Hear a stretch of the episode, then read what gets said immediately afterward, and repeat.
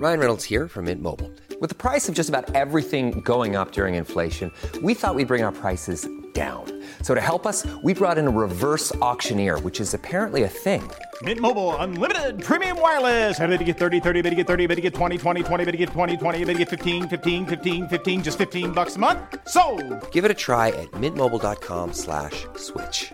$45 upfront for three months plus taxes and fees. Promo rate for new customers for limited time. Unlimited more than 40 gigabytes per month. Slows. Full terms at mintmobile.com.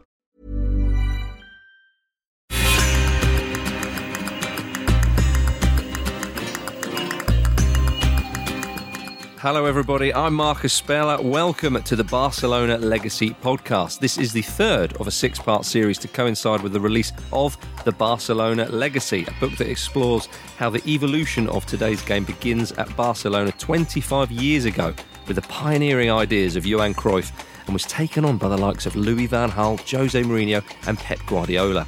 It's written by one of our panelists, Jonathan Wilson, who writes for The Guardian, Sports Illustrated, and World Soccer, and it's out this month in hardback, ebook, and audiobook. We're also joined today by John Brewin, who is a freelance football journalist. So, Jonathan, in this podcast series, we're looking at six matches that define this footballing evolution from Cruyff's Barcelona to Guardiola's Manchester City. This time, we're focusing on Chelsea versus Barcelona in the Champions League last 16 in 2005. Jonathan, why have you chosen this fixture? Well, there's a bit of a leap, I think, from, from the last one we did, which was uh, you know 1994 Champions League final. Mm-hmm. So in that period, you have Cruyff leaves, which you know, we talked about a lot last time. Mm-hmm. Uh, Louis van Gaal comes in, is moderately successful, falls out with everybody as he as he does.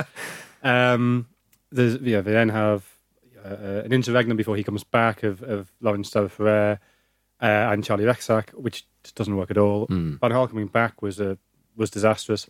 So Barcelona at that point are in a very low ebb. Um, Van Gaal is then sacked, and in comes Frank Rijkaard, slightly strangely, which I'm sure we'll talk about later. Mm-hmm. And so this is the beginning of, of Rijkaard laying the foundations for Guardiola at Barcelona. Now, at the same time, Jose Mourinho has been a translator and then an assistant coach for Bobby Robson, who succeeded Johan Cruyff, and then he stays on with Van Gaal. That's his coaching education. That's where his ideas begin to be formed, although they take a very different route to many people about Barcelona. And he, he leaves Barcelona with with Van Gaal, goes away, and this at Chelsea is when he really is beginning to assert himself. Absolutely, yeah. I mean, it, it just, as you say, it's 11 years since we, we spoke last time, and, and John, 11 years is a long time in football, and as as Jonathan said, that a lot can happen. But this was when I suppose the English public certainly really saw. Uh, and you could argue the, the, the sort of the wider public as well really saw a certain Jose Mourinho coming into the character that we know all too well now. Yeah, I think um, it- Jose Mourinho. uh, Funny enough, I remember the first time I ever heard of Jose Mourinho. Uh, it was an interview with Bobby Robson talking about this protege of his that was a manager of uh, at Porto, and he called him Zay. Like that's a nickname that I've never not heard. Is that short for Zen? You know? I think it's Jose, but yeah, yeah, Yeah, yeah, just Zay. So you know, so Zay in I think that's sort of 2002, 2003, of course, when he uh, won the UEFA Cup with uh, with Porto. Suddenly, uh, you know, w- within the space of two or three years, suddenly became you know the self-styled best coach in the world.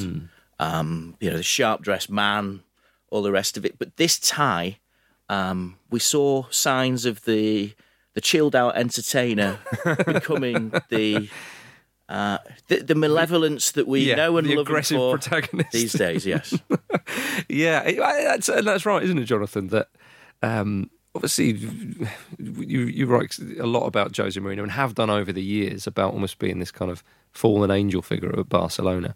But this is where you know he, he was sort of poking his head a little bit above the parapet and, and revealing his true inner thoughts and feelings with regards to where he sits in the Barcelona legacy story. Yeah, I, I mean, this is the first time he plays against Barcelona, having left them. So he Yes. leaves in 2000, and that was actually relatively uh, non-acrimonious. Um, that his contract had come to an end. Van Gaal had left. So yeah, he he he in that season leading up to that summer had been very clear. He felt it was time for him to, to go it alone and, and become a coach in his own right. He goes to Portugal. I mean, what happened in Portugal is, is actually itself extraordinary. It is, absolutely. He, yeah. he, he gets a job as an assistant coach at Benfica. Benfica churns through managers incredibly quickly. So, you know, he, he pretty much knew he was going to get a chance at the main job there. Does very well, but then there's a presidential election and the new man coming in doesn't offer him the contract he wants. And then there's this great story. He's driving back to Setúbal, you know, his hometown, and he's going over this bridge in a storm, and he feels the car being pulled by the wind, and that's the moment at which he thinks, "You know, life's short. I've got to, I've got to seize my opportunity." and he, he walks out. You know, his his last game was beating Sporting three 0 This this great result, but he felt the Benfica board weren't backing him. He steps down level, goes to União de, de Leiria, where he's very very successful, given the constraints on the club, and on the back of that gets a job at Porto. And that, you know the, the malevolence that John speaks of, I, I think this game is actually the, probably the worst thing he did. Hmm. Um, but it, it's there at Porto. So, for instance, the semi-final of UEFA Cup in 2003. So you remember the final when they, hmm. they beat Celtic, Celtic, yeah. in that amazing game in Seville, hmm. and one of the one of the best games, one of the greatest atmospheres. Yeah, I, I've I've covered a, a game in, and Martin O'Neill, the Celtic manager that day, was was you know, very annoyed by his by Porto's time wasting and Or their complaining of antics of some of the players. Yeah. Yeah, uh, I mean, if you've got Bobo Balde in your team kicking lumps out of people, whether you're really can take them all high ground, I'm not sure. but actually, the semi-final was much worse. That Porto were four-one up at home to Lazio, and Lucas Castromán, the, the Argentinian, goes to take a throw in, and Mourinho basically knocks the ball away from him to, to, to waste time to stop a quick break, and he's banned for the second leg. Uh, and in a trope that will become increasingly familiar, he ends up sitting in the stand trying to work out how he can pass messages to, to his players. So he's sitting there in the Olimpico in, in Rome, and He didn't go in the laundry basket that time. not not no. the laundry basket Okay. this time, but he's sitting there with Andre Villas-Boas, who is his assistant, Mm-hmm. not too far away, giving instructions. And Andre Villas-Boas is texting them down to the down to the bench. now that's completely in kind of contravention of UEFA's regulations. And Mourinho's so proud of this this cleverness that in uh, Luís Lourenço's uh, biography, which is clearly written with with Mourinho's um, maybe helps too strong a word, but his his support. You know, the, the texts are all there. It's just a transcription. There's no sort of shame at this. Uh, and then, of course, you know, um, these sort of slightly underhand tactics uh, become much worse in, in, in this game. As he, in the first leg, after the first leg, he accuses the referee Anders Frisk of having been uh, been visited at half time by Frank Rijkaard, the, the Barcelona manager. And there's no evidence that happened. What did happen was that Rijkaard approached Frisk as as if we left a pitch at half time, which you see very often. He felt that that um, Damien Duff had been offside in the build up to the opening goal. Yeah, that that happens a million times a season.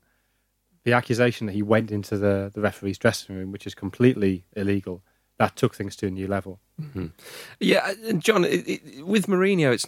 I think in England we were a little bit unaware of, of all these kind of antics, but as Jonathan said, it's all there. His whole time in Portugal, where, where he cleaned up, of course, in, at Porto, winning Champions League, uh, well, UEFA Cup as it was then, and, and, and league titles, and, and uh, Taça de, de Portugal, and so on. But it, but it was all there. You know, we shouldn't have really been surprised had we have sort of scratched the surface of the character of this man. Oh yeah, I mean, I don't think anyone was, uh, or, or too many people thought that you know this was an all-round nice guy. Um, he was already. Th- I mean, actually, just um, researching for this game. Uh, two weeks before this, he'd already he'd accused Alex Ferguson of trying to speak to a referee at, at half time. You know, th- this this was part of the playbook, um, and uh, he'd already set off on his own personal duels with Arsene Wenger, with Alex Ferguson. You know, th- this is a guy who won by his own means, and sometimes those means were not to the approval of, of, of his rivals, and certainly um, winding up the opposition, um, specifically Seville that uh, that Jonathan talks about there. I actually watched that game in a pub full of Celtic fans. Now, every time a, a Porto player lay on the ground, and there was quite a lot of those, the absolute rage that ensued in there was absolutely incredible. Uh, And was- of course, if he knew about that rage, which I'm sure he's well aware of, he absolutely loves it. that's yeah, that's what he thrived on. Yeah, and Well, I mean, he was all very clear that for him, the match begins, the next match begins at the end of 90 minutes of the previous match. Yeah. His press conference is the start, is the start of the next match. Yeah. And he's always been very, very, very open about that. Hmm. And I think what's really disturbing about the Frisk incident, you could just about say that you know, he was trying to put pressure on referees, and you know, Chelsea, uh, Chelsea do get a, a huge decision in the second leg uh, from Pier, Pierluigi Collina from the referee. Uh, the, the winning goal from John Terry was a clear block from Ricardo Carvalho on, on Victor Valdés. Now, I'm pretty sure it was just that Collina, who probably was the the least susceptible to any referee at the time to, to external pressure, I'm pretty sure he just didn't see it. But you do think, did he half see it and think, oh, I don't want to be another ref who's going against Jose? And you wonder if that pressure did have an impact. Yeah, you'd But- hope but- not, but but you'd he- hope but not. you can't dismiss it completely. But then know, Frisk gets gets death threats. He talks about he, he won't let his children leave the house. He's, he's so terrified. Frisk, you know, has been struck by a missile um, in a in a Roma game in the Champions League earlier that season. So Frisk's already sort of a little bit vulnerable. And yeah, we remember him as sort of this sort of slightly ridiculous sort of it's the highlights in his hair. He sort of strutted about. He, you know, he liked being the centre of attention, but he, was a good referee. And he, you know, because of these death threats, he's forced to retire. He's I mean, 42 yeah, yeah. and Mourinho's ended his career. Now, you could just about mount an argument that Mourinho's still a young coach. He perhaps doesn't quite realise the dangers of making claims such as that he made that, that Rijkaard had visited him.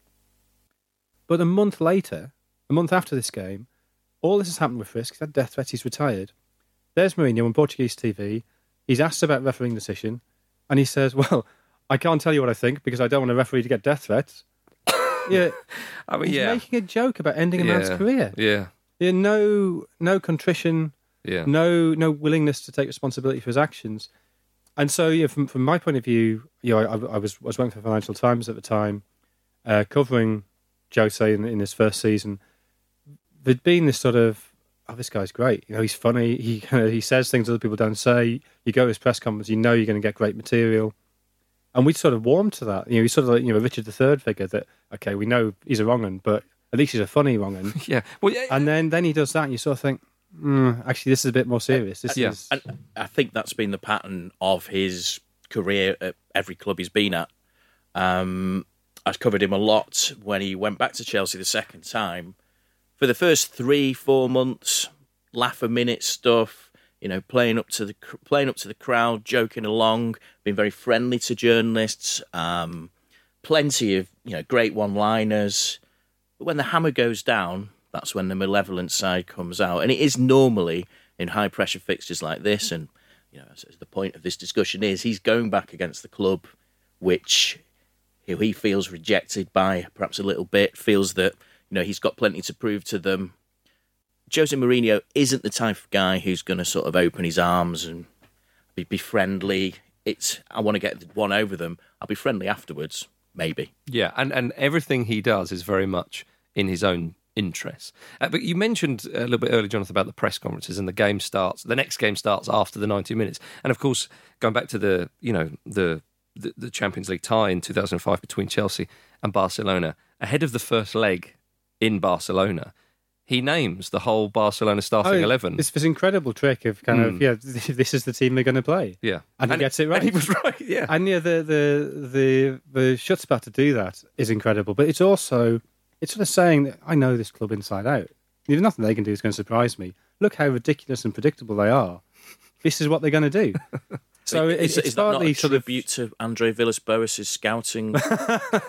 and I'm sure he, he paid him full credit. yeah, right, exactly. well, yeah. I, I'm sure AVB paid himself full credit. For I'm sure AVB did, yeah. Um, so it's not just sort of showing off and saying that I know this incredibly well. It's also demeaning Barcelona. It's sort of undermining them, and that I think is a is fine. I think yeah, I think that example of of using the press conference to sort of suggest, "Oh, come on, I'm better than this lot. I know what I know exactly what they're going to do. I don't have a problem with that, mm. and that that's that's good, Jose. Yeah, but and and right, that was uh, Mourinho where he had the uh, a kind of an air of mystique, of almost sort of wizardry around him when he would do things like that. You know, I think Vítor Baía said. Yeah, that, that's, that's uh, right. Yeah, yeah. he- When he was in Portugal, he the tactics he gave when he said, you know, did, did he predict that they were to, the referee was going to send one of their players? Yeah, there was a, a game against Benfica Uh-huh. um, where um, Mourinho, according to Vítor Baía, Mourinho said, "Look, we know this referee. We know the pressure that the crowd are going to put on him. He will send one of ours off. So when we get a man sent off, this is how we'll play." Oh, That's remarkable. And he also said, "We will take the lead, and this is a substitution that Benfica will make." and sure enough, that happened. and so, um, you know, his his level of preparation, his understanding of certain aspects of the psychology of the game was so great that Vítor Baía said, you know, it, was, it felt like he could see the future. It felt as a player that you could trust this guy because he he knows not only what, what he's doing now, but he knows what other people are going to do afterwards. Um, and you actually you see that again at Chelsea the the, uh, the first time they played PSG in the Champions League, and John Terry said afterwards that he'd prepared them every conceivable scoreline for the substitutions he would make. and they end up winning that game on away goals with very late Demba Ba goal. But Terry afterwards said we weren't really worried because we knew we had a plan for every situation. Yeah. Um, so, so that, yeah, I mean, the, the, the wizardry, the, the sense of something mystical is definitely there, but it's founded in, in preparation. Of course, absolutely right, and and, and you can't ignore that because uh, John, because often we, you know, we're all guilty in, in, in the media and the press and so on of of just looking at Mourinho and his personal characteristics and so on. But there's an amazing football coach there, lest we forget. I mean, he sometimes wants to make himself no, sometimes always wants to make himself at the centre of attention and so on and so forth. But when we talk about this thorough preparation and so on, this guy, as as we said, won the Champions League with with, with Porto and so on, won Chelsea their first Premier League title, is one of the best coaches in the modern era of football. Hey, I'm Ryan Reynolds. At Mint Mobile, we like to do the opposite of what Big Wireless does. They charge you a lot, we charge you a little. So naturally, when they announced they'd be raising their prices due to inflation, we decided to deflate our prices due to not hating you. That's right. We're cutting the price of Mint Unlimited from $30 a month to just $15 a month. Give it a try at mintmobile.com slash switch. $45 upfront for three months plus taxes and fees. Promo rate for new customers for limited time. Unlimited more than 40 gigabytes per month. Slows. Full terms at mintmobile.com. Ryan Reynolds here from Mint Mobile. With the price of just about everything going up during inflation, we thought we'd bring our prices down.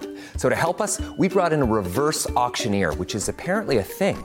Mint Mobile unlimited premium wireless. Ready to get 30, 30, bit to get 30, bit to get 20, 20, 20, bit to get 20, 20, bit to get 15, 15, 15, 15 just 15 bucks a month. So, Give it a try at mintmobile.com slash switch. $45 upfront for three months plus taxes and fees. Promo rate for new customers for limited time. Unlimited more than 40 gigabytes per month. Slows. Full terms at mintmobile.com. There's no doubt about that, but I do think we we're uh, currently the, the way that we look at Mourinho is slightly through a, a different lens because of the way that um, things have maybe gone at Manchester United because of the way that things went at Chelsea. Um, but yes, it certainly go back to. I mean, I actually think that the finest points of his career are what he did at Porto. Um, w- winning the Champions League with Porto is almost now an, an unachievable thing. It's almost like a Leicester winning the Premier League, uh, and actually Inter Milan as well.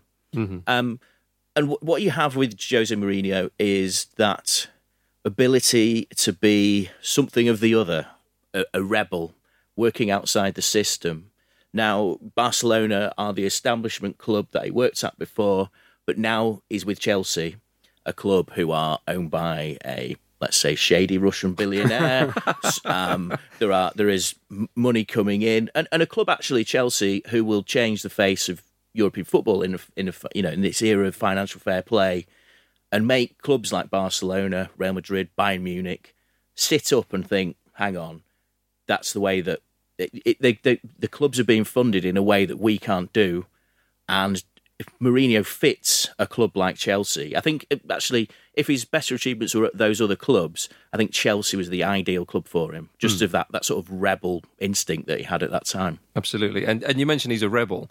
Well, he's a rebel with a cause, Jonathan, of course. And that all stems from Barcelona, his time at Barcelona. Yeah, in this sense that he was not fully appreciated there. You know, they called him the translator, and uh, you know, uh, he was more than that. But I think he he needed to be told he was more than that. So what's fascinating about him, I think, particularly this period, two thousand and five, is you see the movement from Barca Jose to modern Jose, hmm. and this is sort of a midpoint. So you know, he's he's learned under Robson, he's learned under Van Gaal, he's learned a style of play that's based on these Cruyffian principles. And as his career goes on, he slowly turns them on his, on, on their head. So the whole Cruyff thing: if you have a ball, the opposition can't score. You just keep the ball, and you, you won't lose the game. Mourinho famously, he who has the ball has fear. It's the exact opposite. So there's this sort of, as a paradox, you sort of think of him as being, you know, nothing to do with Cruyff. You see, you, you, you almost think that these principles are so removed from Cruyff. How can they come from the same source? And yet he's thinking in the same way.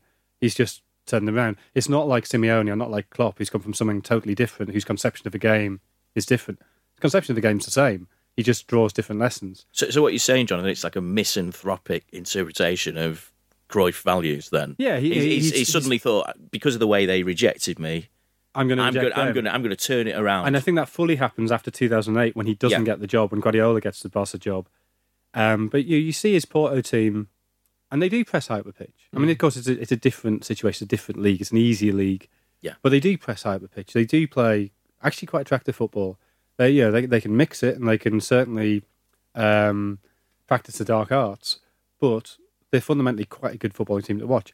That first Chelsea side is actually quite good to watch. It's got a lot People of goals. forget that, you know. I mean, And you, you look at the. I mean, maybe we should say what actually happens in this this this tie. So, Yeah, but uh, Barcelona win the first first game two one. Drogba is well. Chelsea take the lead with a Belletti own goal in the first half. Drogba sent off about ten minutes in the second half. He'd already been booked.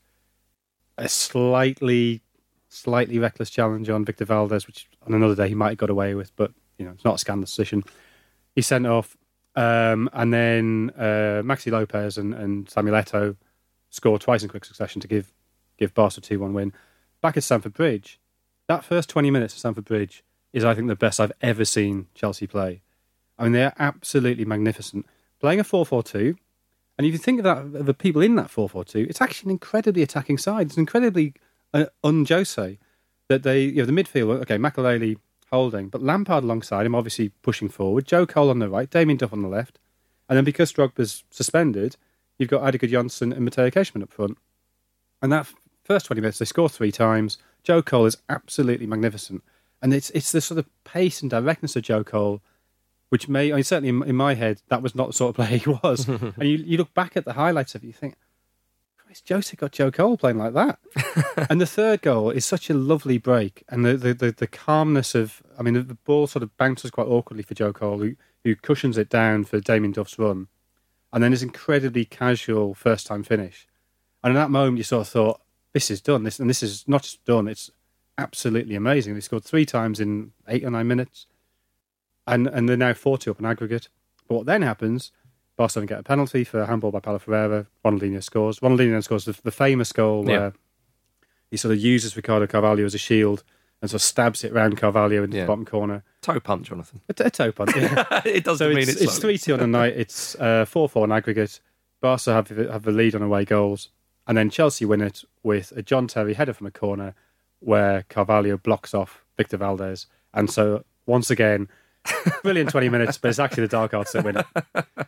Uh, but, but anyway, you know, the, the point being, this is actually a very attacking side he picks. It's not. I can't imagine his Manchester United would approach a similar situation, a similar game, in a similar way. Mm-hmm. Uh, so to play with that pace, that sense of adventure, um, he hasn't reached curmudgeonly Jose over later years. Yeah, and it's true, John, isn't it? That that it was a scintillating performance, and sometimes we think of Mourinho, as, as Jonathan touched on there, as, as being a bit of a boring coach these days. Uh, but they did have um, a bit of the kind of attacking flair, if you like, which we often associate with the likes of Barcelona and so on and so forth in those early days at Chelsea.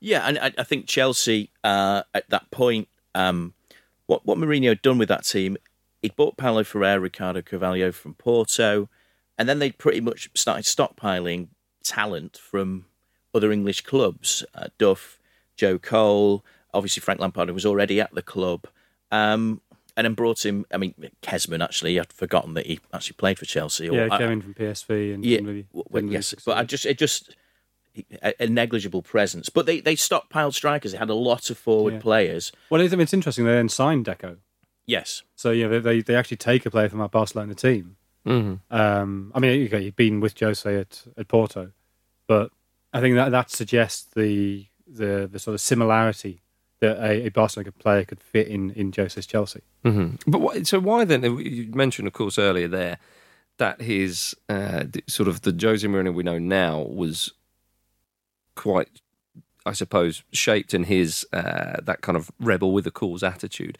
was when he was turned down for the Barcelona job. But this was a few years before it. Why then do you think that Mourinho still had those that, that, kind of slight rebellious, slightly anti-Barcelona feeling before he'd been rejected? Because bearing in mind that was the job he wanted. Yeah, I, mean, I think that's really interesting because I, I, think y- y- you're right. I think you see the the um, the traces of that before the before the rejection, and I, I think he just always felt like an outsider. That everybody else he was working with at Barcelona had had a great career as a player, and he hadn't. And I think even now that that eats him up. I think that the, his non-playing career is something that that psychologically weighs heavily on him. And so, you know, in and I know we're going to come on to talk about this in a future podcast, but um, the 2010 semi-final when his Inter beat Barca, his celebration at the end of that, he runs across the pitch with his finger in the air, Yeah. like a striker scoring a goal. Yeah. You don't see many managers behaving like that. Um, you know, he, he he wants to be one of the lads. He wants to be a player, and he never was. So, I, and I can understand you if you're if you're at, Barcelona and Louis van Gaal, who okay, his playing career was was decent without being great, but you know has, done great things with Ajax. You know, he's he's a star presence. You, you know, the other assistant manager is Ronald Koeman. You're one of the most successful players of all time, one of the greatest ball playing defenders of all time, one of the great goal scoring defenders.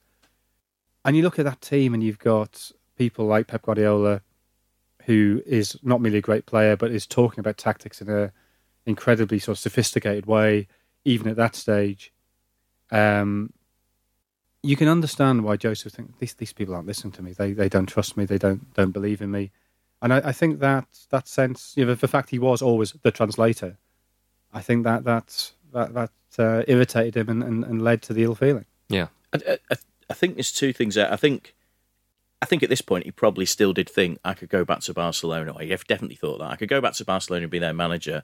Now, what's what's the way that you prove to a club that you can do the job? Is you beat them. Now, an, a- another of his ambitions we've known for a long time is managing Manchester United. He used to absolutely love beating Manchester United. Would be quite respectful to the club afterwards, but beating Manchester United was a big part of it. And and I think what Jonathan says about uh, but being a professional, I think the, the way that Mourinho, the players that he's been close to, have always been the the, the hard the hard professionals. Those ones with natural talent, I think he's always struggled with. The latest example of that might be Anthony Martial at Manchester United. But you've got tho- those players like Frank Lampard, a player who, okay, was born into a football family, but maybe not the most talented player. Materazzi at Inter. You've got those players, the hard professionals. Those are the people I think that Jose Mourinho aspires to be like, and he wants to be a lad like them. You know, Pepe. There's so many players like that that he he wants to be uh, the, the hard bitten professional. He doesn't want to be the airy fairy Lionel Messi. Well, he spoke, didn't he? He said Drogba was him on the pitch. Did Yeah, absolutely. once? Yeah, and, and Drogba, there's a guy who you know started his career late, had to fight his way through, was is still playing football now for his love of the game, and I think that's Mourinho's sort of enthusiasm is the the proper pro. Um, someone who wasn't born to be this because he. I think the thing about Mourinho it's always is if, and the thing is, it, it's slightly odd because he is from a footballing family. His dad was a manager and all that. Well, and, a, and a goalkeeper, a Yeah. decent goalkeeper. yeah, and it wasn't as if like he, he, he you know, he, he was a uh, he, he had nothing to do with football. It's slightly twisting his own narrative a little well, bit and about also that. you his family was very, very affluent. well, of course, Yeah, mm. he wasn't. You know, his his first experience of football wasn't a kickabout in, in you know in the streets in the slums. It was at, you know, taking shots at a servant in his in his great uncle's huge estate. Well, I mean, all okay, done they, it. they lost it under Salazar, but you know, still. I thought you were going to say he lost the kickabout. You know? no. And yeah, yeah, I, I think this is actually this is a very good point by John because I think you know, what's the opposite of that in managerial terms? Who's somebody who hasn't worked worked their way up the hard way? It's Frank Rijkaard. He's looking at Barcelona and going, they've just appointed a great player. Frank Rijkaard's you know ends his playing career, sets up an underwear company, somehow becomes Netherlands national team manager, uh, gets them to the uh, semi final of Euro 2000, and and that's it. So on home soil, they only get to the semi final. It was a disappointing finish for them, yeah. Yeah. Um, you're losing to Italy in, in, in that semi final. Uh, he then relegates Sparta Rotterdam, and he's then about to become coach of the Netherlands Antilles. when the Netherlands Antilles gets snubbed for Barcelona. Rijkaard's CV is incredible, you know, and and it's it is evidence um, to massively back up this Barcelona legacy philosophy kind of thing. Because as you say, and even from there, he went to Turkey. Uh, I think he got sacked. It's such an anomaly. But, yeah, his, but his what- managerial career is a disaster. But- but- uh, apart from winning the Champions Champions League and laying the foundations for the great Barcelona we now know. Yeah, I mean, we, we- you know, yeah, absolutely. He was the precursor to Pep Guardiola because they, they played beautiful football. It, it's such a strange one. And he re-established that that, that Dutch Cruyffian influence. You know, there'd been a drift away under Serra Ferrer and, and Rexach, mm-hmm. and he he he re-established that specifically by bringing Edgar Davids midway through that mm. season on loan. Um, and you know, Xavi, for instance, says that you know playing alongside Davids for. and it- it was- I think it's only something like 16 games that Davids played there. I mean, in, in the sort of high teens, anyway. And Xavi said, you know, that that was actually the, the most important moment of his career. And you know, Xavi's phrase was, "Davids taught me how to die for this cause." So the idea of, the, of Cruyffianism as this as this yeah, cause to die for, um, it's it's Rijkaard who who establishes that, and but I think particularly in the February because um, Rijkaard had, had come in the, the, previous summer, They had a really bad start of the season. There was a lot of talk around Christmas of him getting sacked. Davids comes in, results pick up. They actually end up almost winning the league. I think they they lost two of the last three games. And if they'd won them, they would have won the league. But at that point in February, Barcelona are, are adrift in the in, in La Liga. So you can understand Mourinho looking at, at Barcelona going, "What on earth is this club doing?" Just appointing one of their philosophers, or one of one of the pupils of their philosophers, rather than turning to somebody like me, who's just won the Champions League with Porto. But what an appointment it was, John! Because as we say there, Rijkaard got that side playing beautiful stuff, and and without Rijkaard, would Pep Guardiola have been able to, to kind of do what he what he went on to do with Barcelona? I mean, the thing is, uh, at this time, Barcelona were the team that you would set set aside times to watch on TV because they really were excellent. Especially after Davids joined, that spell from January through to the end of the season, absolutely magnificent. Um, and uh, yeah, they, they.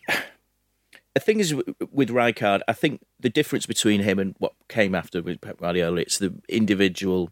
I think it's that uh, uh, Rijkaard relied on individual talents. He had Ronaldinho pretty much approaching his apex.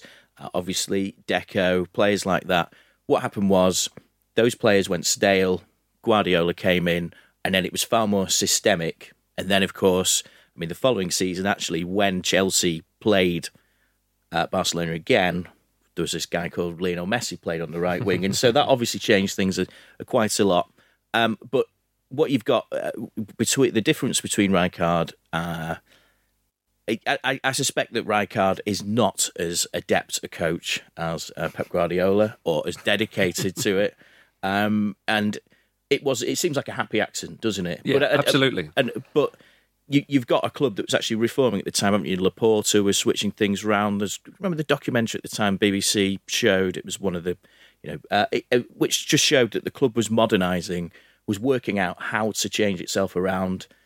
And you know, sometimes it can happen for coaches. Um, at the- and at this point, you, other clubs would have thought Rijkaard would be a great manager, but by the time it fell apart at Barcelona, very few people would have looked. And of course, the other thing you, you see the hand of Cruyff in the background. yes, That um, you know, Laporta would replace Gaspart as president in the summer 2004. yeah, But who's actually pulling the strings? It's Cruyff. Mm-hmm. Yeah, Rijkaard doesn't get that job because Laporta thinks he'd be a great coach. Rijkaard gets that job because Cruyff thinks he'll be a great coach. Well, Cruyff clearly thinks he can coach through Rijkaard. Well, quite, yeah. Yes. He'll be a great mouthpiece, yeah, Yeah. rather than a great Yeah. coach, perhaps. And I think that's a good point to end it on there, gentlemen. Um, thank you very much indeed, uh, John Brewin and, of course, Jonathan Wilson. Uh, that was the third of a six part series to coincide with the release of The Barcelona Legacy, a book that explores how the evolution of today's game begins at Barcelona 25 years ago with the pioneering ideas of Johan Cruyff and was taken on by the likes of Louis Van Gaal, Jose Mourinho, and Pep Guardiola. Uh, as I say, one more thank you to uh, Jonathan Wilson, of course, the uh, the author of the book, and uh, John Brewin, freelance football journalist. Thank you, gentlemen, and we'll see you next time.